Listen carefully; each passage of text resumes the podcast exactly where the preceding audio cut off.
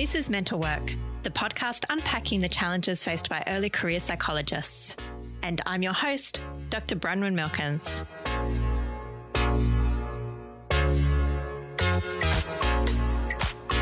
Hello, mental workers, and welcome back to the podcast. Today, we have a stellar episode as always, and we are talking about how the old model of therapy in psychology or the way we do things is not working anymore, and what we need to do to empower early career psychs to be the change that they want to see in the profession. So, we're going to be talking about things like other than one to one therapy, what are some other career pathways that psychs can take? And how can early career psychologists achieve their financial goals, amongst other things? So, to bring it all home, today's guest is Dr. Hayley Kelly. Hi, Hayley. Hello, Bronwyn. Thank you for having me. My pleasure. Thank you so much for coming on the podcast. So, Hayley, just tell the listeners who you are and what you're about. Such a loaded question, isn't it? My personality, should I speak? Yeah. Um, so I think today I am here uh, in my identity as uh, CEO and founder of Therapists Rising. I am a PhD level uh, clinical psychologist who has been in the industry for longer than I care to admit 13 odd years. Um, and I guess primarily what I do is, and, and what Therapists Rising is all about, is we're on a mission to support therapists to create sustainable, future proof businesses because we recognize that the current model is not going to get us out of this crisis, both from a workforce perspective, but also from a consumer client perspective. Amazing. So maybe we could start off with what is the model we are talking about? Could you just unpack that for us? And I guess like maybe that model was the one that you were working in before you started Therapists Rising. Totally. I, I sort of um I I love the analogy of like a that we've had various different versions of mental health as a system.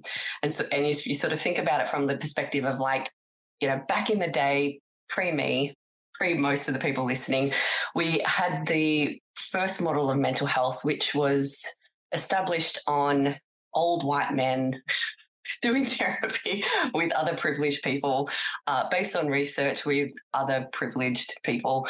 And I sort of call that era of mental health like version 1.0, right? So it was that really first version of mental health that I think was deeply embedded in, in like a colonized white view of the world, uh, a very patriarchal capitalist way of looking and uh, catering to mental health.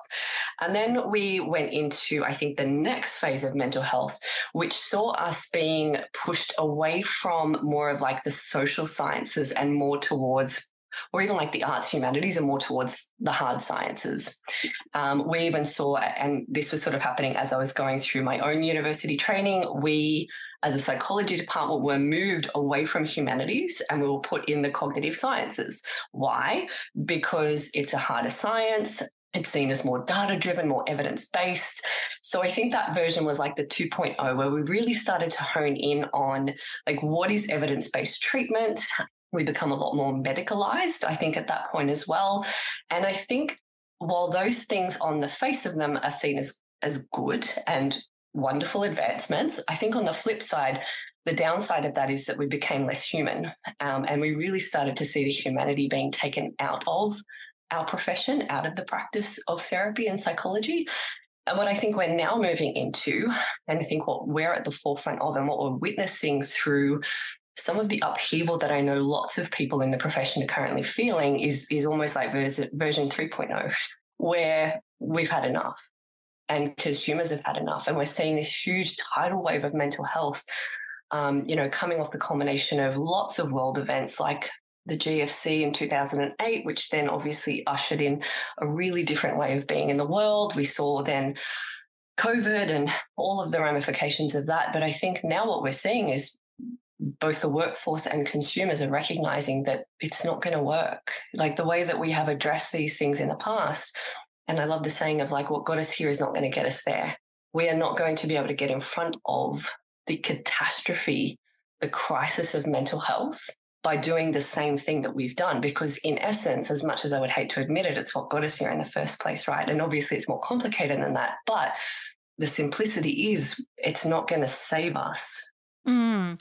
I think this is really interesting, Hayley. I just want to come back to how you were saying that there's the medical model, I guess, 2.0, and yeah. we were data driven. And I'm just curious to hear you were working in that space, and it sounds like doing your PhD at the time. What did you see as the negative impacts on practitioners and consumers with that medical model? Yeah, I think like I think the most obvious one that I've just touched on there is that the the humanness and the art of therapy became less important and it became more about the science and the data. And again, I think the the harsh reality of this, and, and I'm by no means an expert in uh, decolonizing work or anything of the like, but what I do know is that when we became more data driven, we're relying on data that is still heavily embedded in a colonized capitalist patriarchal model of data collection, data dissemination. I feel as though, if anything, it's harmed a lot of people.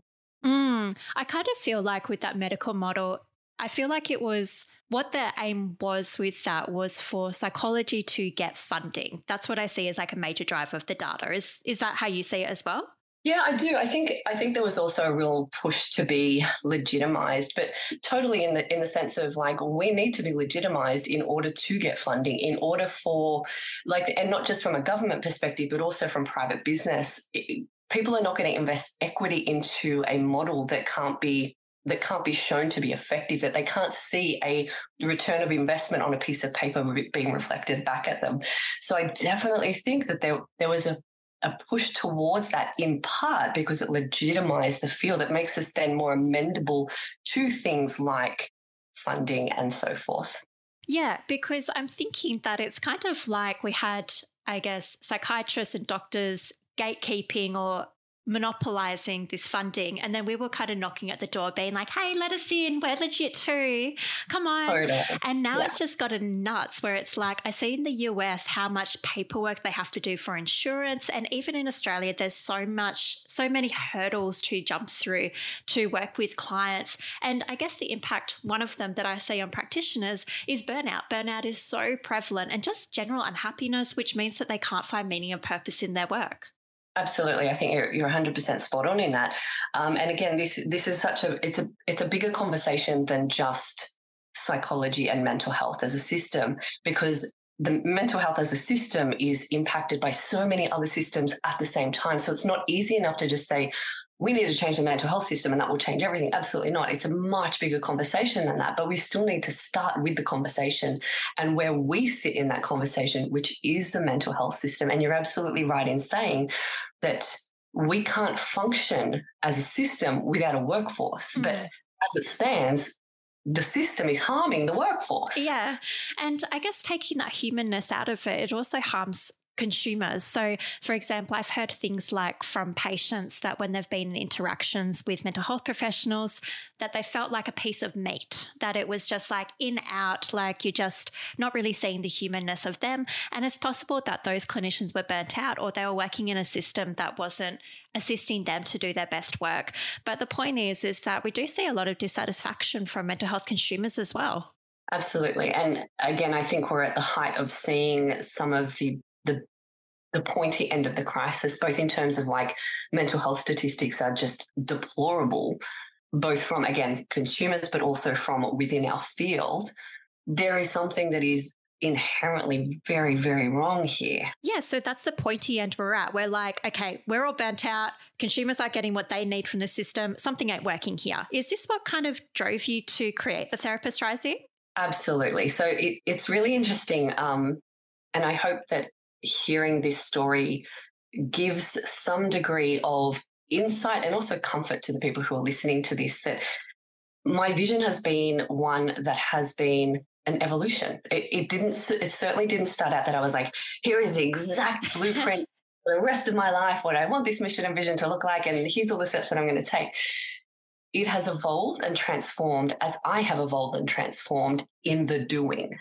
So as I've taken action, as I've started to get, you know, my hands and feet dirty, wet, whatever analogy you want to use here, it's my vision has become more refined. But when I first started, um, even like pre-therapists rising, I was so burnt out. So, like literally, Therapists Rising was born out of my own dis- my own dissatisfaction, my own sense of feeling incredibly disillusioned.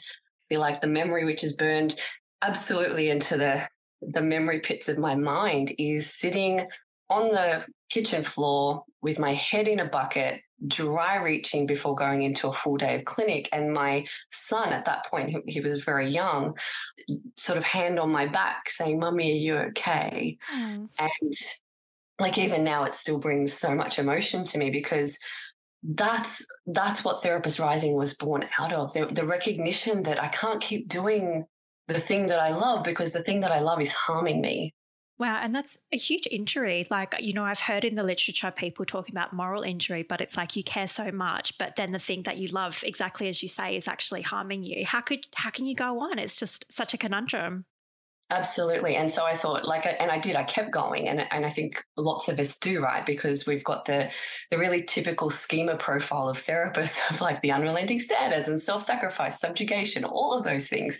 So we do keep going. But it became so bad that I was like, I can't do it anymore. And I had to make some really drastic changes and make some choices at that point. And my way of doing that, because I didn't know any other way, was to just like, well, I just need to stop doing it and do something else instead. And so I moved more towards coaching at that point in time.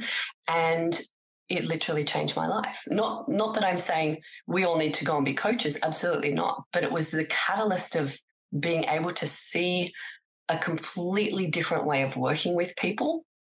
It was able, I was able to see how transferable my skill set is in the broader market and just how valuable my skill set is in the broader market. And eventually after dabbling out there in the, you know, the big wild west of coaching, I came back because so many of my colleagues and peers were saying, how are you doing this? like you're you're speaking in front of these groups you're running these coaching programs you're you're working at these really high level events like what the hell tell me how you're doing it and so that was sort of that light bulb moment of like this is how i can give back mm. i can come back and help support do whatever i need to do to change the lives of the people that I really care about, which were my peers and colleagues. So that says to me that you were really the front runner for this in and that you weren't alone in these experiences. So there were other people also dissatisfied, but maybe they just couldn't see a way out. And they got to that stage where they were just like, I need to get out. But then they went and worked at Bunnings. Nothing wrong with Bunnings. I've worked at Bunnings. But you know, they totally. just like shifted, shifted fields. Um, whereas you were like, well, how can I keep like this meaning and purpose that I love about this, but do it in a way that protects my health rather than contributes to ill health. Yeah, absolutely. And I think if I if I hadn't had the privileged experiences that I had had, so I, you know, many years before that, I had been and always have really been invested in self development. I read really widely and I've been, I think, always involved in the self development world, in the coaching world in, in some shape, way, or form, even if it was at an arm's distance. And if I hadn't have had those experiences in the lead up to that, my answer would have been, I'm going to go and pack shelves at Coles. Yeah. Like that would have been the answer that I had. Yeah. But by sheer virtue of having these experiences, developing a bit of a network in the self development world, and people saying to me, like, you can't just walk away from your years and years of experience. You can't walk away from a master's degree. You can't walk away from a PhD don't do that. Surely there's a way where you can use what you've got just in a different way that works better for you. And I was like, that's bullshit. Like, you don't know what you're talking about. It's just shit. I just want to be out of it. But then eventually I listened and there was. Yeah. yeah, no, I think that's amazing. And I just want to come to this point that you mentioned earlier, which was that you realized how transferable your skills were. And I guess like how high level and competent you were, really. Um, and I just wanted to echo that, like having done a PhD myself, it was really stuck to me when I went into different workplaces and they were like, can somebody do this? And I'm like, yeah, like I can do that in my sleep. So it's just really interesting that when you get out there, when you're in this, I guess, hyper competitive, unrelenting standards world of therapist world, you're just like, nope, I'm inadequate or at best adequate. but when you get out there, you're like, oh crap, I know a thing. Absolutely. It's like the um the analogy of like the worst house on the best street versus like the best house on the worst street, right? Like yeah. when we when we're in that therapy world, it is commonplace to be surrounded by these incredibly intelligent high achievers where you do feel like the worst house on the best street. Totally. Right? Yeah. But then when we go out into the big bad world, we're like, holy shit. I'm like a mansion. Yeah. out in I got a chandelier. I think there's a, there's a really huge epiphany that comes through that that I don't think therapists truly appreciate until they start to broaden their horizons a little bit and start to experience the broader market. Yeah, no, I completely agree. I found that myself, and that's just by dipping my toes in the water. So you've gone swimming in this area, you're in the ocean. And I'm just curious to know what have you discovered like since going into this coaching world? Oh, so much. Uh, I think that that is the first one um, that our skills are exceptionally transferable in an industry. So if you sort of think about the broader market that I'm talking about here, we're talking about a, a, an industry that parallels ours, right? So it runs alongside us and it's the coaching, self development, self improvement type of world. And the degree that our skills are transferable directly into that is astronomically phenomenal. Like you, you don't actually understand just how transferable. And again, like I said earlier, not just transferable, but highly valuable from a monetary perspective. Things like behavior change, belief reshaping, like all of these things that we're just like, but I do that in my sleep. Yeah. And anyone pay for this because they don't in mental health language.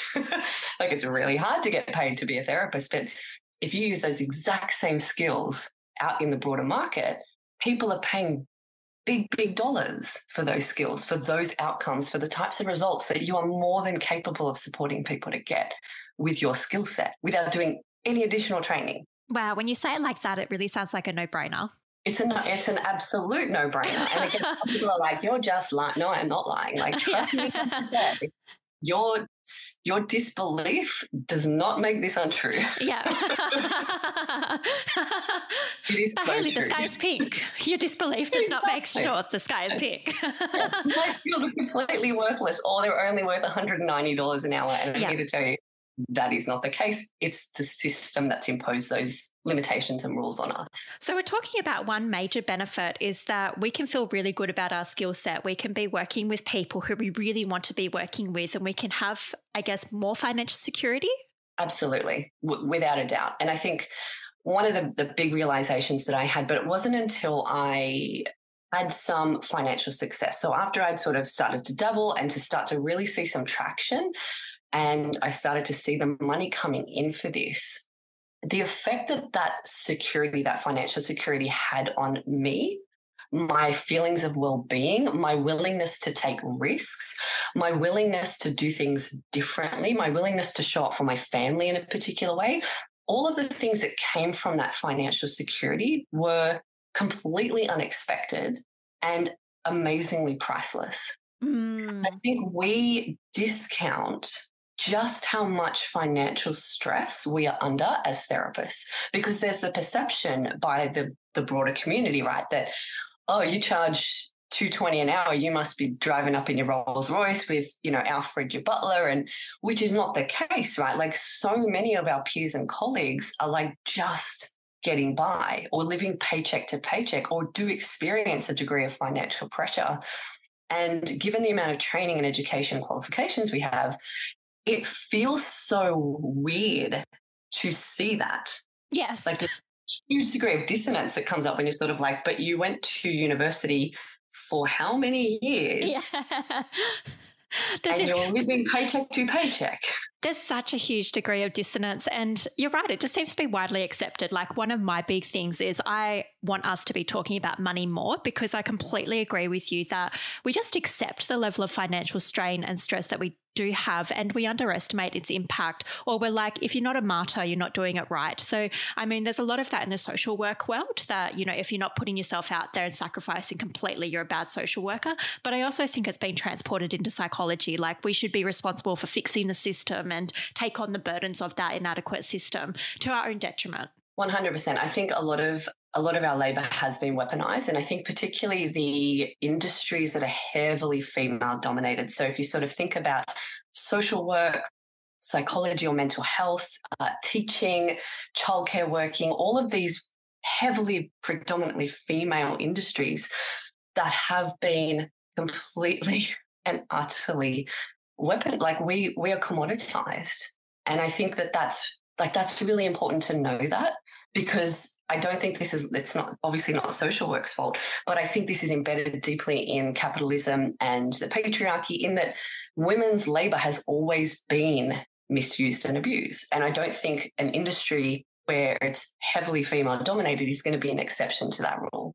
No, I agree 100%. So with capitalism, it's like the things that you produce are the things worth money. And being in a human industry, we've had to fight really hard to be like, look, the effects that we have on people's health and well-being are immeasurable. We can actually improve their lives and improve their work capacities and their capacities to be present with their families and contribute to a coherent, well functioning society.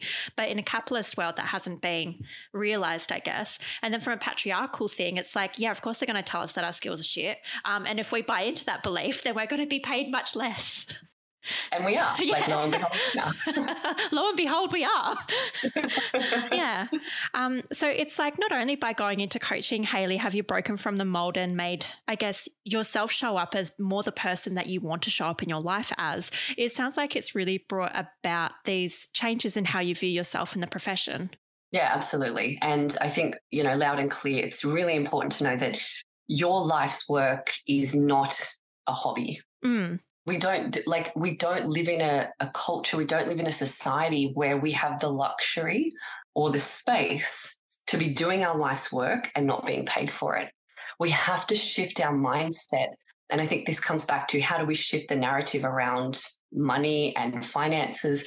We have to have a massive mindset shift that this is not a hobby for us. Yes we would do it. For most people in this in the industry we would do it unpaid right? Like if i could exist in my life in complete bliss and financial freedom, I would do this for free. Yeah. But it's not reality. So if we can have this mindset shift away from it being a hobby and towards it like this is the business that we are in and start to make decisions from like a business perspective, then things become much easier because we take all of the emotion out. We take all of these like preconceived, horrible, toxic beliefs that we hold they're no longer making decisions for us. It's a business decision. Yes. So we're not being like, oh, I don't deserve to charge that much, or like people won't pay that much, or my skills aren't really worth that much. We kind of leave those beliefs at the door. Absolutely. Because here's the thing like, I think one of the one of the most misused, horrible, toxic things that I see people saying all the time is charge your worth. Mm, okay, tell us about that. Oh my gosh, it triggers me. Like, you, you look very triggered.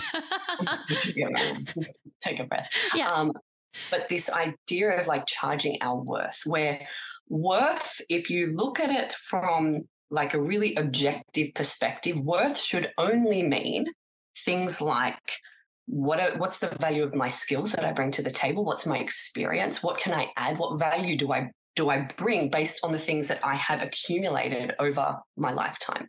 However, that's not how we view that statement. That statement is loaded where worth equals worth as a human being. Oh, wow. Yeah, I just because I thought it was like a positive thing, like they're trying to be like, you know, charge your worth, girl. Um, I thought it was a positive thing, but when you frame it like that, but yeah, it's, it's almost like that toxic positivity stuff where yeah. what you're saying it like it's com- it's a completely illogical fallacy that you're mm. going to try and argue here because here's the thing they do they do talk about it in the sense of like charge your worth you are worthy mm. you are mm. worthy of earning more than that yeah your worth as a human being is unquestionable you are worthy regardless of the skills that you have, the degrees that you hold, how much you charge for your sessions, or how much you will take to your deathbed. Ah, uh, so you're saying that we need to unpair? We need to unpair with worth, right? Or, or be really clear about the definition of worth in a statement like that. Mm. That would mean to me if we're talking about it as like worth from like a you are worthy of more than this because you're an amazing human being that's not that's never at question here. Mm. You are always worthy because you are worthy. And what it says to me is, okay, well, is Joe, who's currently homeless living on the streets in Sydney City, worth less than me? No. Right? Yeah. Because that's what that's what a statement like that implies. Yeah, it does. If you're homeless, then you are less worthy. Mm. Which is really contradictory to, like, you know, as psychologists, we want to see everybody with equal worth and dignity and have respect for everybody, regardless of their circumstances. Absolutely. And and that's what it should be, right? And th- and therefore worth when we sort of unpair it and disentangle it from our worthiness. Yeah. Right. When we unpair it from that, then we start to make it like a business decision. Mm. How much is this transformation worth? How much is this result worth to people? How much are these skills worth? They say nothing about me. Mm. So, is this one of the biggest things that you see in people who come to Therapists Rising? Like they're just not sure how to treat their business as a business, they do see it more as a hobby? 100%. Okay, yeah. and, and, a really, really low paid, crappy hobby. yeah, oh gosh. so this is this is like, you know, the new model. So this is mental health 3.0 that you're trying to get us to, being like, look, this is a business, make business decisions, leave your crappy, like, you know, capitalist and patriarchal driven beliefs at the door, come into this new world. Absolutely. And and here's the thing, like there is only so much lobbying and funding we can beg and plead for, like, you know, the hungry kids at the door with our hands. Please, sir. Government. Yeah. Exactly. Before it gets to the point where you're like, well, we're starting to to beat a dead horse here. Yeah. Like we're there's never going to be enough money or funding provided to us as an industry that's going to have a significant, like I know I mean significant difference on how things are currently going for us and for consumers. Mm. There's not, like there's not a dollar figure unless we're talking like trillions and trillions of dollars being injected into the industry, which imagine how much begging and pleading we would have to do for that to be the reality. We have to take ownership. So as therapists, I see my role, my job, my mission is to support and empower therapists to be the change that they want to see right? And part of this change is how can I start practicing differently? What are the mindset shifts that I need to make? What are the business skills that I need to gain that I can start practicing in, in a way that still allows me to support people and do the work that is so close to my heart, but not kill myself and have to leave the profession because of it? Like there is a different way. Yeah, because the demand is there. Like, you know, men- disability from mental illnesses is huge. Like, it's the biggest source of disability for people under 25, and it's the third biggest source of disability for people over 25, only third to cancers and cardiovascular diseases. That's some stats that I'm pulling out my head. But, you know, it's like, it's because it's so big and massive. So the demand is there. It sounds like we just need to be able to do as you say with the business brain and work out how can we get to these people who who really do want our help and services. Absolutely. And we've also got to recognize that like this blanket approach so so we're currently operating in a system that was designed to treat disease mm. right? So the medical model was founded on the premise of treatment of disease yes. and, and not chronic disease acute disease. Yeah which makes it even worse. But yeah. the mental health system is almost the same. And we've got to recognize that if we keep trying to exist in a model that's only designed to treat disease, we're not actually ever going to get in front of it. There's never going to be a fundamental paradigm shift at like a population level towards health because all we're ever doing is trying to catch up, trying to just create the band aid solutions for disease right yeah. and yes, we have to we have to be able to address disease. We have to be able to address and support the people who are on the furthest end of the spectrum when it comes to mental health. But that blanket approach doesn't actually serve us as just like this one only right way to address the whole population. Yeah. We have to fundamentally shift away from a disease model from a medical model into one of true preventative care. And I'm not talking about preventative in like the reactionary, like it's not a reaction or like a, you know, half-assed attempt at avoiding the worst outcome. It is the embedding of health and well-being and human thriving and potential as being inherently true and fundamental to each and every one of us, as opposed to being avoiding disease. Mm, I, I, hear where you're coming from. So, like, as an example, tell me if I've got this correct. But for example, let's say a psychologist, they want to do a coaching program around body image. So, it's widely understood that dieting and body dissatisfaction are key risk factors for developing eating disorders. And I know you just said like you don't want to do it as a reactionary thing, but is is this would this be a preventative health measure or not quite? Potentially, but I see it more along the lines of when we sort of think about. Um, so we talk about like Australian specific, although I think this this will apply equally to most of the westernized countries. When you sort of think about the Medicare model in particular, there is this fundamental embedded philosophy that we've got to get people from minus five on the functioning scale to zero. Yes. So so where they're just like they're okay. So they're ticking the box. Yeah, right? absence of symptoms equals good. Yeah. Exactly. Yeah. Right. it's like that line in the sand where we're just like, we're fine, we're okay. Yeah. And as soon as we get them there, there's a mentality, I think, both as a workforce, so as therapists, we have this mentality whether we like to agree with it or not because of pressure to service wait lists and to get on with the job and all of those things. But I think there's also this mindset from consumers that once I'm at the once I'm at that line of like, okay, I go off back into my life but we're not actually getting them any further along that thriving scale, right? So, where we're sort of thinking about the positive five end of the spectrum, where people are truly thriving, they're truly displaying like all of these amazing things like um, emotional, mental resilience.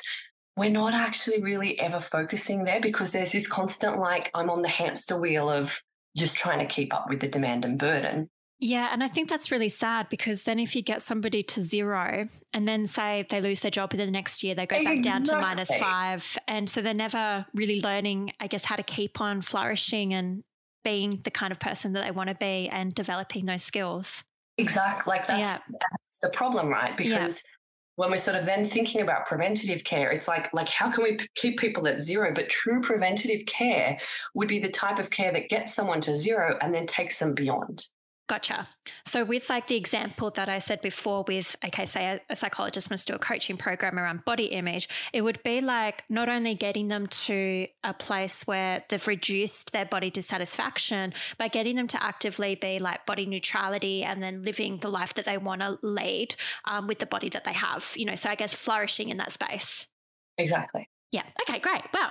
Okay, that makes perfect sense. I really like that because you're right. like, like I totally buy into that, and that's what I've gotten from like all the psychologists I've interacted with. It's like, oh, great, they're not experiencing symptoms. Yep, they can. You can discharge them. They're great to go. Um, good job. Absolutely. And and there is actually, it's not even just that of like, okay, discharge back yeah. to you know, you no longer meet the criteria for this clinical disorder. Yeah. Off you go. yeah. I even think that there is like a degree of discomfort yeah. for therapists when you when you continue seeing someone that isn't displaying clinical symptoms anymore, there's sort of this question of like, what do I do with them? oh my gosh, what am I supposed to be working on here? Are you in my brain? Um, that's exactly what I think. I feel so guilty. I'm like, well, exactly. what are we doing here? And then I've had to get supervision around that because I've had to retrain myself to be like, ask them, are you still benefiting from this? What are you getting out of this? They don't know either half the time, right? Like, so, so yes, I like if I was a supervisor, I would be saying the same thing. I'd yeah. be like, still stop taking ownership of the process and yeah. hand it back over. Yeah. but the thing is, they don't know either okay. what a life well lived is because. Yeah. Like, we don't have that frame of reference mm. as a mm. population, as a society. We are literally just like, get by, get by, get by, get by, get by. That's really true. And then when you think about a lot of the clients who come to see us, it's like, you know, a lot of them will have adverse childhood experiences and won't have those positive childhood experiences or may not know or have a model of how life could be for them in a way that they can find meaning and purpose. Even in the absence of uh, adverse child experiences, while we are naturally skillful at the concept of prospection or the skill of prospection, which is the idea of casting our gaze into the future, right? So we call it like future selfing or something of the like. Even though we naturally do that, we don't harness it. Mm. Right. So mm. even in the absence of negative childhood experiences or adverse childhood experiences, we don't have the supporting conditions or contexts that allow us to practice the skills that would then allow us to lean into thriving. Right. Okay. So it's not as if like we've got this person A who's had adverse childhood childhood experiences, so therefore they are limited in the amount that they can dream and use creativity. That is 100% the case. Absolutely. But there's not like this line where they're person B because they haven't had those experiences and naturally going to be able to do that. I think there is there's still skill sets that need to be fostered, worked on, culminated, mm. and encouraged and explored. Mm. And if you sort of even get again bigger than bigger than just the mental health when you sort of think about the school system and just how detrimental that can be for things like creativity for kids, we're we're talking about like like systems, right? mm. Yeah, and I'm curious to bring this back to psychologists. Like, do you find, in your experience, have you found that psychologists are really happy working at this end of the spectrum and helping people to flourish? Oh my gosh. So, one of the biggest uh, complaints that I get, so I always love to have conversations with therapists that come into our communities. And, and when we start to have these conversations around, like, okay, so what do you actually want? So if it's not this, then what is it? And they're like, what? what is this question? What do you mean? and I've got to think, I don't understand what you're saying. When they come into our communities, one of the biggest pain points for them is the sheer weight and burden of always having to work down the pointy end of the spectrum. It is incredibly taxing for us from an emotional, psychological, like well-being perspective to be only living down there. And I think that's why you see so many psychologists who are like, I can only see 15 to 20 people a week before I'm like going loopy. Yep, that's me. Uh, me too. Yeah. Like at the end of it, I was barely able to see six a week and it was really taxing on me. Yeah. So I think we have to recognize that the work that we do is exceptionally burdensome on us as practitioners and as human beings. And that the tax that it has on us ripples out into every aspect of our life. Right? Yeah. And they, they come in with this idea that I don't want to feel that burden anymore. Like working solely with high needs, always being on the lookout for risk. And like, I don't want to just be doing that anymore. I want to, I want to exist in a place where I can be helping people who are well to get even better. Yes. Thriving in their life. That actually gives them energy and feels really exciting to a lot of therapists. So I think when, when you sort of say, how do they feel when they're working up that end? I think that's the point where you start to hear therapists say things like, it feels energizing. Like when I think of working with these particular people on this particular issue or problem that they're having, I feel alive. So it's so easy to work with these people. I enjoy it. It doesn't feel like I'm drained or it's you know optimizing in terms of challenge so it's not too challenging but not boring exactly and it allows us to play a little bit more in the space of creativity and potential right? Yeah. Like a really interesting place for us to be as therapists. Yeah so tell us a bit about how being in this space could bring back a bit of that human element to our work. Well i mean first and foremost we're not we're going to take out that idea of like i just felt like a number right? So yeah. I think it's it feels really obvious to say that if therapists are just playing in that sort of minus five to zero space with all of the load that comes with that, they're probably not going to be the most happy, joyful, jovial, well functioning people after a period of time, even if they have the best self care routine in the history of self care routine. it doesn't solve the problem that that's really burdensome work. And i think for a lot of people when they stay down that end for long periods of time it's like the analogy or the metaphor of like the light slowly starting to dim right? Mm. so think about one of those old school lanterns where you're just slowly but surely turning down the gas and the light just starts to peter out until it's gone. And I think for therapists, we need the diversity of experience. We need the diversity of energy flow. We need the diversity of uh, weight, energetic weight that we hold with client work. And so, if we're able to balance that or find a balance that feels really good for us, because it's going to be different for everyone, but if we can find what's the balance, like maybe it's like six clients a week clinically, and I spend the rest of my time doing X, Y, and Z over here, it means that potentially the amount of energy that we've got then for those six people is going to be exponentially more powerful because we feel okay, because we have it's like that, you know, the old oxygen mask. Like if we're putting that on first and we're really getting variety, we really feel like we're tapping into our energy flow, then of course we're going to show up differently for the work that we do. It really sounds like going into this space gives therapists permission to bring that creativity in as well. 100%. And again, it's a really common thing that there, and as you can imagine, I've spoke to lots and lots yeah. of therapists.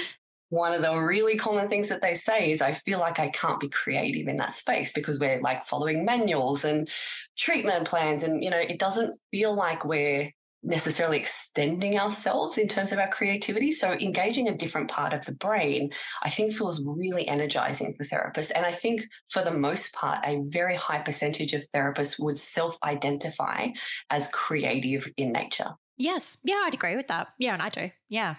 and I think a lot of people do as well. We really want to bring our full creative selves to therapy, but I guess there is like this nagging feeling of restriction. 100%. I'm going to get in trouble. Yes. Yeah, absolutely. And so we don't, we dim, right? Like we just put ourselves in that little box of like what a therapist is supposed to look like. And I can only do this and I can only say this and I can only wear this and my, I can only use neutral colors and tones on my website and in my, and in my private practice. Like it, it makes us play in a proverbial box. And the box for a lot of people is so ill fitting that it, it takes a huge toll. So we're harming each other as well, really, because it's like, you know, I really love the color yellow and I, I have yellow featuring prominently on my website because I, I love, love it but it's like even choosing my colors for my websites, I was like, what will other therapists think? And it took another somebody who's not a psychologist to be like, look, just do your website for your clients, the people who you want to get. Um, don't do it for other therapists. Like your your website is not for therapists. Um, it's for your clients. And I was like, okay, I'll do that. I'll keep the yellow which is amazing right and, yeah. and, it's so funny when you sort of see people like I, I want to get my website redone or done and i'm looking specifically who someone with someone who has worked with therapists before what is that code for it, it's code for they get the neutrality they, yes. get the, they get the vanillaness that we need to have right yeah. like they know that i'm going to need like a really plain very neutral minimalist design and yeah. it's got to say this this and like that's disappointing. Yeah, it is. it is. So, really, like, okay, overall, here's what I'm hearing. You know, the model of saying 30 people one to one who are in the negative five to zero range of severity out. What's in is working with people who are well and who you want to help them flourish, going in that preventative space, and then bringing your full self and creativity to that space, whether that's in therapy or coaching. Totally. And we don't even have to use the word coaching because I know lots of therapists are super adverse to that. Like they get really, really triggered as much as I get got triggered by that worthy statement before we don't even have to bring the word coaching in. And I think this has been one of the evolutions that I've experienced over the last few years, where previous years I was all about the here's how you become a coach as a therapist. I don't actually see it being like an or. I, I see this as being like, how can you bring in these different models of care, these different ways of approaching your business, these different business strategies and structures while still being a therapist? Gotcha. So, Hayley, for listeners who are early career psych, say they're still students or in their first few years post full registration, and they're noticing that the burnout is coming on, that they're feeling dissatisfied, that they feel like they can't bring them full selves to the therapy space, what would you be saying to them? I would be saying, listen, listen to that. Uh, yeah. like listen to those signals because um ignore like it, suck it up. It, yeah. yeah. There's nothing to see here. Continue yeah. on as you do. I, I think, you know, the the first thing that I would absolutely steer away from is gaslighting them to to have this false assumption that it's like a them thing, that they're mm. a bad mm. doing it wrong or, you know, whatever, or maybe I wasn't meant for this or I'm a square peg in a round hole. No, the hole is is effed up to begin with. Yeah. You were never meant to be in it. So it's okay that you feel like you don't. Um, so that's the first thing is it's okay that you're feeling like this and listen to that. Take it as your body sending you a really strong message that something needs to change for you, that the system that you're trying to fit into is probably not going to be workable long, long term, especially if you're feeling that right now as an early career. The second thing that I would say is you are on the precipice, literally on the forefront of a completely new model of care and an approach to health that we have never experienced before. And I think, if anything, our early career psychs and, and potentially even uh, you know, some of our high school students who will come into this industry are going to be the front runners in this. And so you should be, because you guys have so many skills at your disposal that we don't have as the, you know, the midlifers. Even things like social media, your skill set compared to ours and your level, therefore, of how you're going to be able to transfer what I know about social media into my business to market effectively, to do the things that I need to do to get my business off the ground, you guys, are, you guys have got it in the bag, right? Like no longer will I hear that phrase, I'm tech phobe. Yes, I haven't heard that for a while, actually. Yeah, early career psychs don't say that. No, they don't. Our midlifers and above say that, right? Yes, yeah. The beautiful thing is, is, is that the tech piece in particular, whether it's social media or navigating like online systems, whatever it is, or just even existing in the online space, would have kept psychs out of expansion. That's not going to be the case for this gen- this generation. It's not going to be the case because you guys don't have that relationship with technology. So here's those two things. So firstly, of being like, it's okay, you can do this. There is something wrong, absolutely, and it's not you.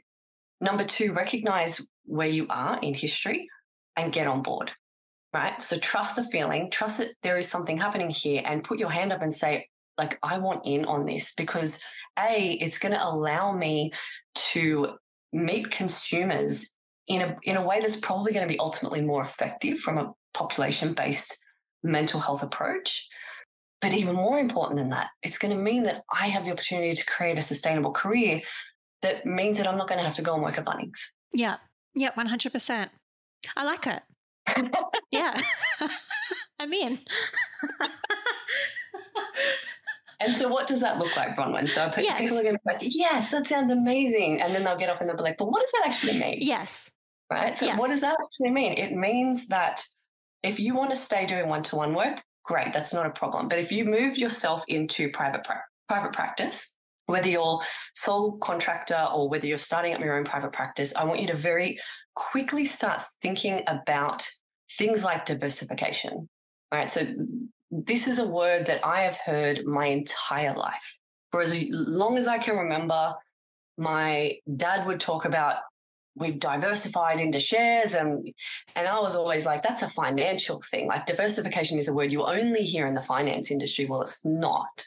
We need to start thinking about how can I diversify what I do by leveraging my skills. Okay. Whether that's creating and the way that we do it the way we support therapists to do that is things like what are additional revenue streams or income streams that I could create that don't rely on me and my time as like a unit of input it doesn't rely on one unit of input to one unit of output, which is one to one therapy. Yeah, right? gotcha. One hour of time, one client, one to one.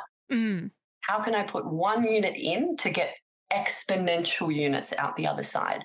And it's things like one to many programs, signature programs. Creating additional revenue streams and diversification is going to be paramount in creating a business that works for you, not against you, and that allows you to cater to the multitude of different people that you will see from the minus five to the positive five on that spectrum. I hear what you're saying. I'm also still in. I'm following. I hear what I hear where you're going. Yeah. I didn't lose you. She's not like, no, I'm out now. No.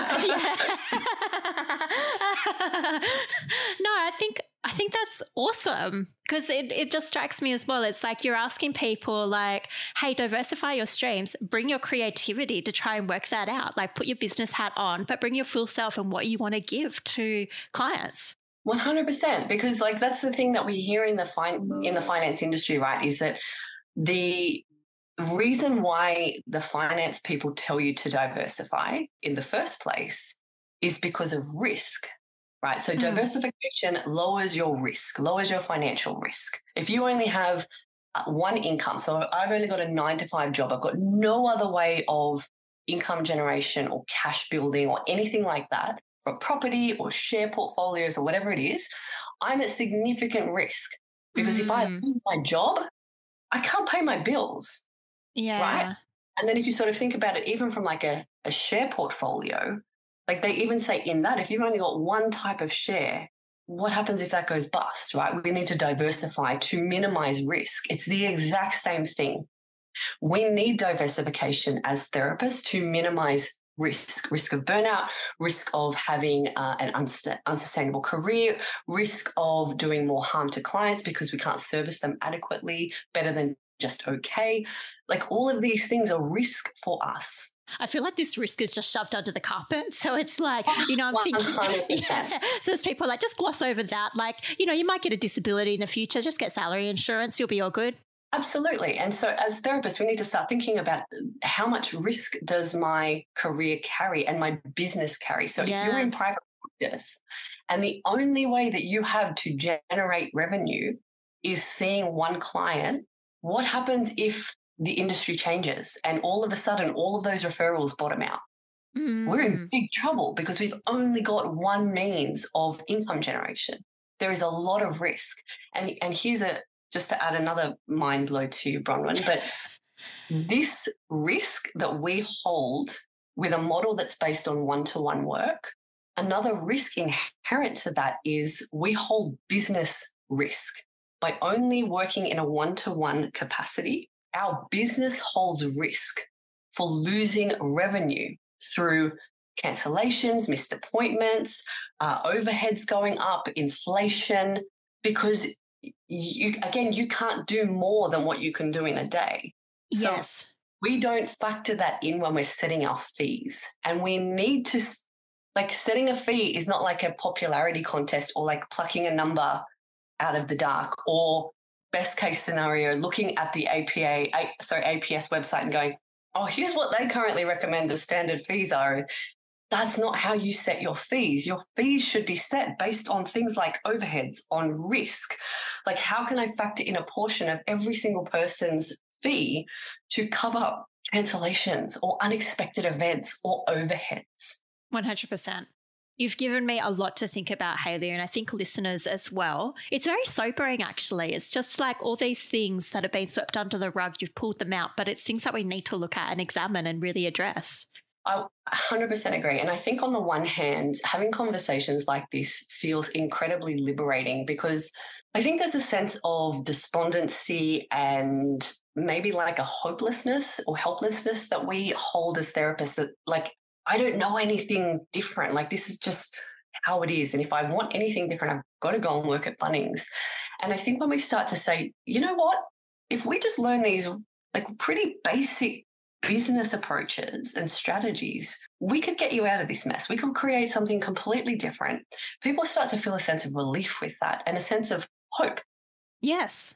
But on the flip side of that, then they go, oh my God, like, I mean, which is natural when you're learning any new skill set. And we haven't been taught any business skills as psychologists. That's not covered in uni, that's not covered anywhere in our whole degree. Yeah, which is weird, right? Considering that we spend so much time on the clinical interventions and efficacy stuff. We spend very little time on the therapist. So, so we, we, do very, very, very little work so on like little.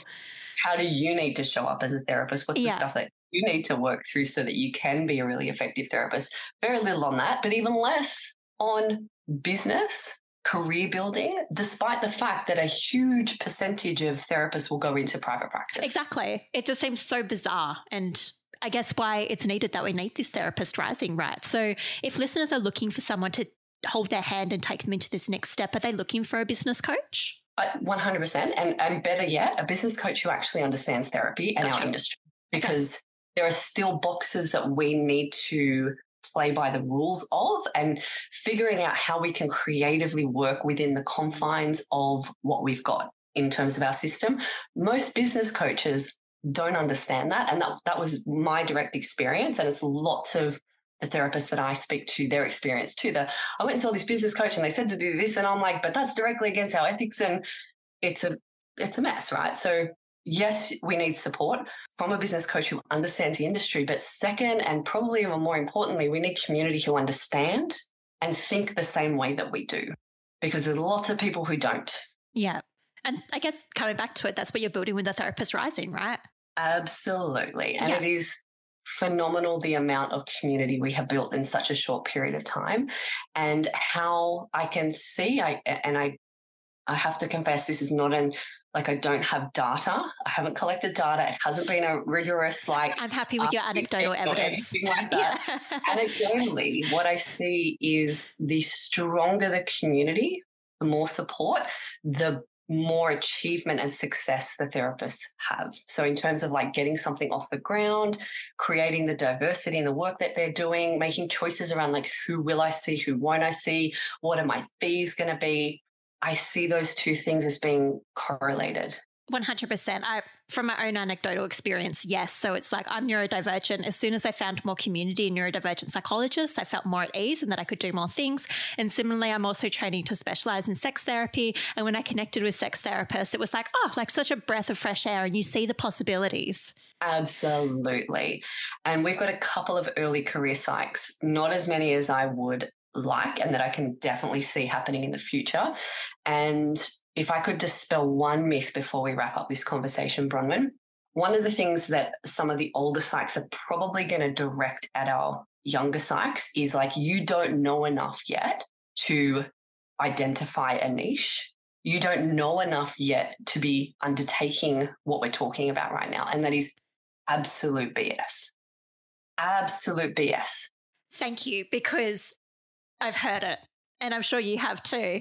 And they they look down at us and they're like, "You don't know." But I guess like I don't know, maybe they're scared. Um, I don't know. Yeah, and it's like that survivorship yeah. bias. Like, well, we didn't specialize, so you, you shouldn't specialize it's either. Different but though. It is complete, and it's this is going to be born out of necessity just as much as it is that. Like, I actually want you guys to succeed in this job and in this profession, and like we could even go broader than this. How many 20 somethings do you now see who are millionaires, decamillionaires, potentially even billionaires in this world? So many. What, so many more than there was 20, 30, 40 years yeah. ago. Because they have more information available. There have been people who have paved the way for them to be able to do those things earlier in their life, right? There is absolutely no reason why our younger generation of psychs or our early careers should not be undertaking this sooner rather than later because later sometimes is too late. Thank you. Because sometimes it's like, no, when you've had 30 years of experience and you can claim that you're an expert now, then you can do these things.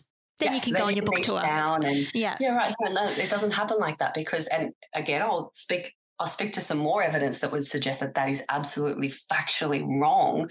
The the term action creates clarity, right? Like if you start taking action now, even if you get it wrong, so even if you pick a niche now as an early career psych and you're like, God damn, that was wrong. Yeah. You are no worse off for it. If anything, you've learned something really valuable that in 10 years' time you would have had to have done anyway, right? True. Like the clarity comes from taking action. The clarity comes from making decisions and taking risks. You can't think your way through this. Okay.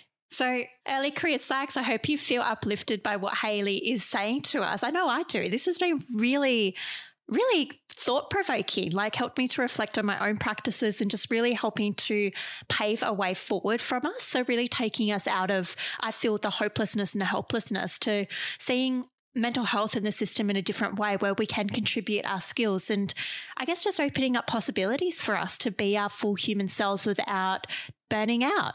Exactly, and if anything, you know, it, you know those interesting studies, Bronwyn, that show the more autonomy that people have in a workplace, the higher their um, well-being and happiness at work, and all of those things are correlated with autonomy. Like if we can give a sense of power back to therapists, that like you actually have say over how your career goes. Like you are not at the mercy of the system, of the political climates, of the financial climates, you can actually change the, the course and trajectory of your life and career. You have that power.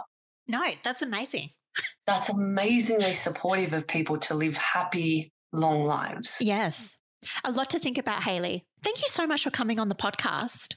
You're more than welcome. It was a blast. It's a real pleasure to hear you speak on this topic with such clarity and I guess like I feel like really convinced. I'm like, oh, okay, yes, this is a new world for us. Okay, I'll get on board. and, and, hopefully that means I'm not just like a really good snake oil sales. No, I don't think so. I don't think so. I mean, no, it didn't come across like that. It just comes across as like, you know, obvious. And I think that would be the case to listeners as well. It's like we've all been feeling these things internally. And I think it just needs somebody else to point it out and bring it out from under the rug and then show us that this is a possibility. Yeah. Yeah. And, and not just a possibility, it's like I see it as like our moral obligation. Like mm. we have to mm. do this. Otherwise, you think it's falling apart now? Just wait. no, very true. Yes. So, Hayley, if listeners want to find out more about you, where can they go? Absolutely. So we're at therapistrising.com. You can find me on the gram over at dr.hayley Um, I'm also on Facebook, which is under Therapist Rising. Um, and I would be more than happy for people to DM me, ask me questions. Like the more I can serve, the more difference it's going to make. So I'm up for it. We've also got a new free guide coming out, um, which will be a wonderful start point for everyone who's listening, uh, which is like an ultimate step by step guide for therapists to create, launch, and sell a successful signature program. Oh, amazing. Oh, wow. I really look forward to that. I will pop all of those links in the show notes, listeners. And yeah, like like Hayley says, feel free to get in touch with her. She has so much wisdom and knowledge to share. Oh, thank you. I appreciate that. Yeah. And thank you so much again, Hayley. It's just been such a pleasure to speak with you. Thank you. Likewise. And that's a wrap, mental workers. Have a good one and take care. And I hope you had similarly thought provoking insights in this conversation. Catch ya. Thanks for listening to Mental Work, the podcast for early career psychologists. As always, we need your help getting the word out about this podcast. The only way anyone will know about the show is if you tell them. Can you think of someone who might love the show? If so, let them know. You can find direct links to this show as well as all of the links I've mentioned in the show description. Thanks for listening. Have a good one and see you next time.